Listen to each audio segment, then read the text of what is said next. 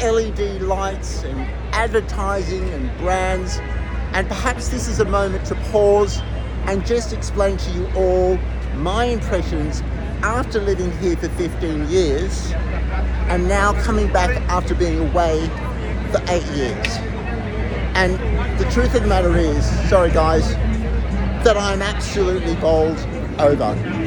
Um, I would say some of the things I've really picked up on, and one of the biggest changes is the fact that public spaces now more than ever have become communal outdoor living spaces. They've done a huge number on bringing outdoor eating onto pretty much every single pavement, every single sidewalk. And the opportunities are really extraordinary. They have really made it far more communal, far more interactive. And I think that's broken down a lot of the barriers that Manhattan had when I was living here. Music is blaring everywhere. I'm staying at my sister's flat in Central Park South, and let me tell you, the boom boxes are going day and night.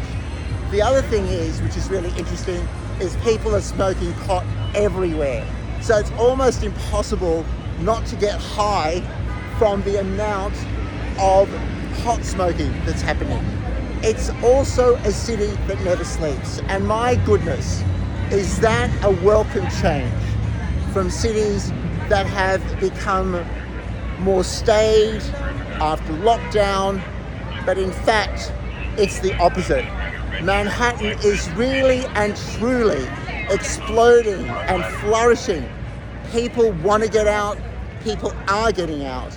And I have to say that it's really a wonderful spiritual experience to be here at almost 11 or 12 o'clock at night, I don't even know anymore, and it's electric.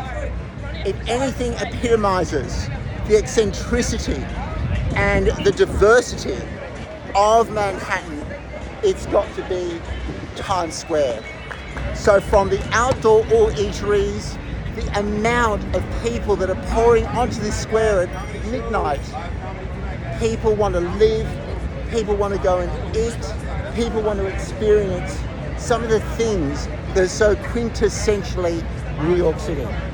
So, from Times Square on the 14th of September 2022, after eight years of being away, all I can say is the spirit, the heartbeat, the invigoration, the opportunity.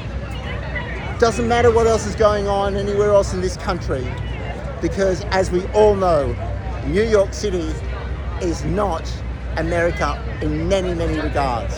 This is Henry Samuel Weinreich reporting in live for Henry and Friends Live, right here, bang smack, in the heart of Times Square. Bye for now.